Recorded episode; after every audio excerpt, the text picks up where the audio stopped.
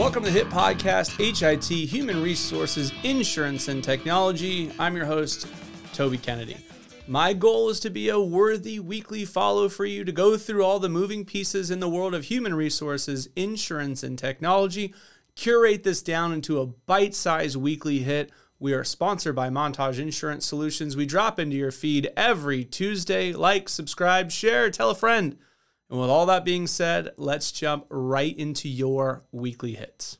Well, we figured a day like the fourth of July, a holiday, and even a holiday people travel for, would be perfect to talk about this benefits. Maybe you're at the river, maybe you've ducked off away to the beach for a little getaway, or maybe your employees have done the same. Obviously, some of us are in our backyard grilling up burgers and dogs, but with the holiday falling on a Tuesday this year, maybe employees that just took the one day, just the Monday, or even work for an employer that gave it off, they have a chance for a four-day holiday. And maybe that four days was enough for them to get over one hundred miles from home. And anytime you're over one hundred miles from home, your travel assistance benefit, if you have it, kicks in. So we thought this would be a nice opportunity to talk about that. Typically, almost all the carriers that you purchase either your group life insurance or disability through would have baked this in as a sort of value-added benefit. That being said, it's also often one of the more forgotten about benefits, right? We get through open enrollment, we talk about medical, dental, vision, there's this whole deluge of conversation, and the poor travel assistance plan, maybe it uh, got a little bit lost in the shuffle.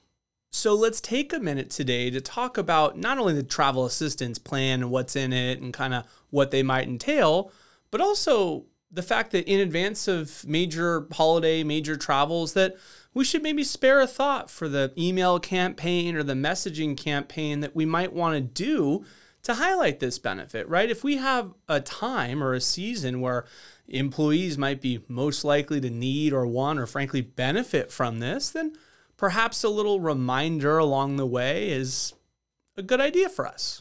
So backing this up, the travel assistance plan, it's designed to perform any time an employee is over one hundred miles from home.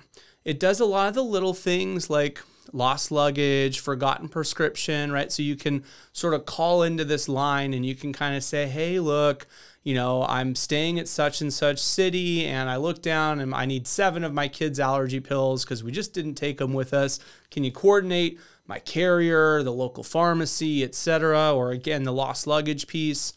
But it also goes a little bit more, you know, big and, and severe, right? So things like lost passports or needing to see the embassy or even emergency evacuation. Maybe there's civil unrest. Maybe there's a medical need for an evacuation. So this type of a benefit, you know, pinging your employees on the front end of, you know, again, major travel seasons, it's it's maybe really helpful.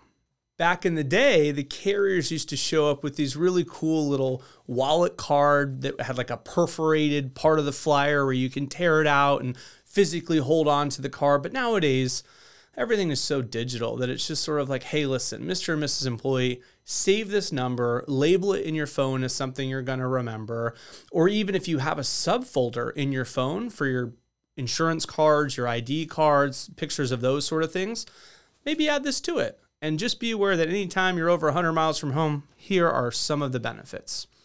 So while we're here together on this fourth of July holiday, we thought this might be a nice time to say, look, remember some of the lesser heralded parts of the benefits package, and let's do some drip marketing throughout the year, right? So maybe Labor Day, maybe Thanksgiving, maybe the end of the year is a good time for the travel assistance plan, but maybe there's also lots of other little pieces to your benefits portfolio, right? Gym discounts, any of those types of things that you might have.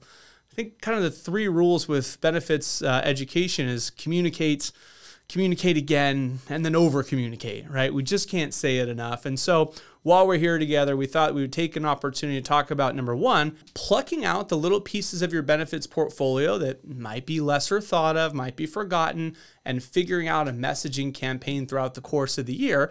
And number two, specifically, the travel assistance program, which lots of employers have. It's probably tied to your life and disability. And frankly, if we ask most employees, they might not necessarily be aware of it.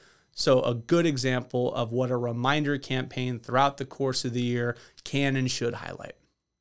That's all the time we have here together.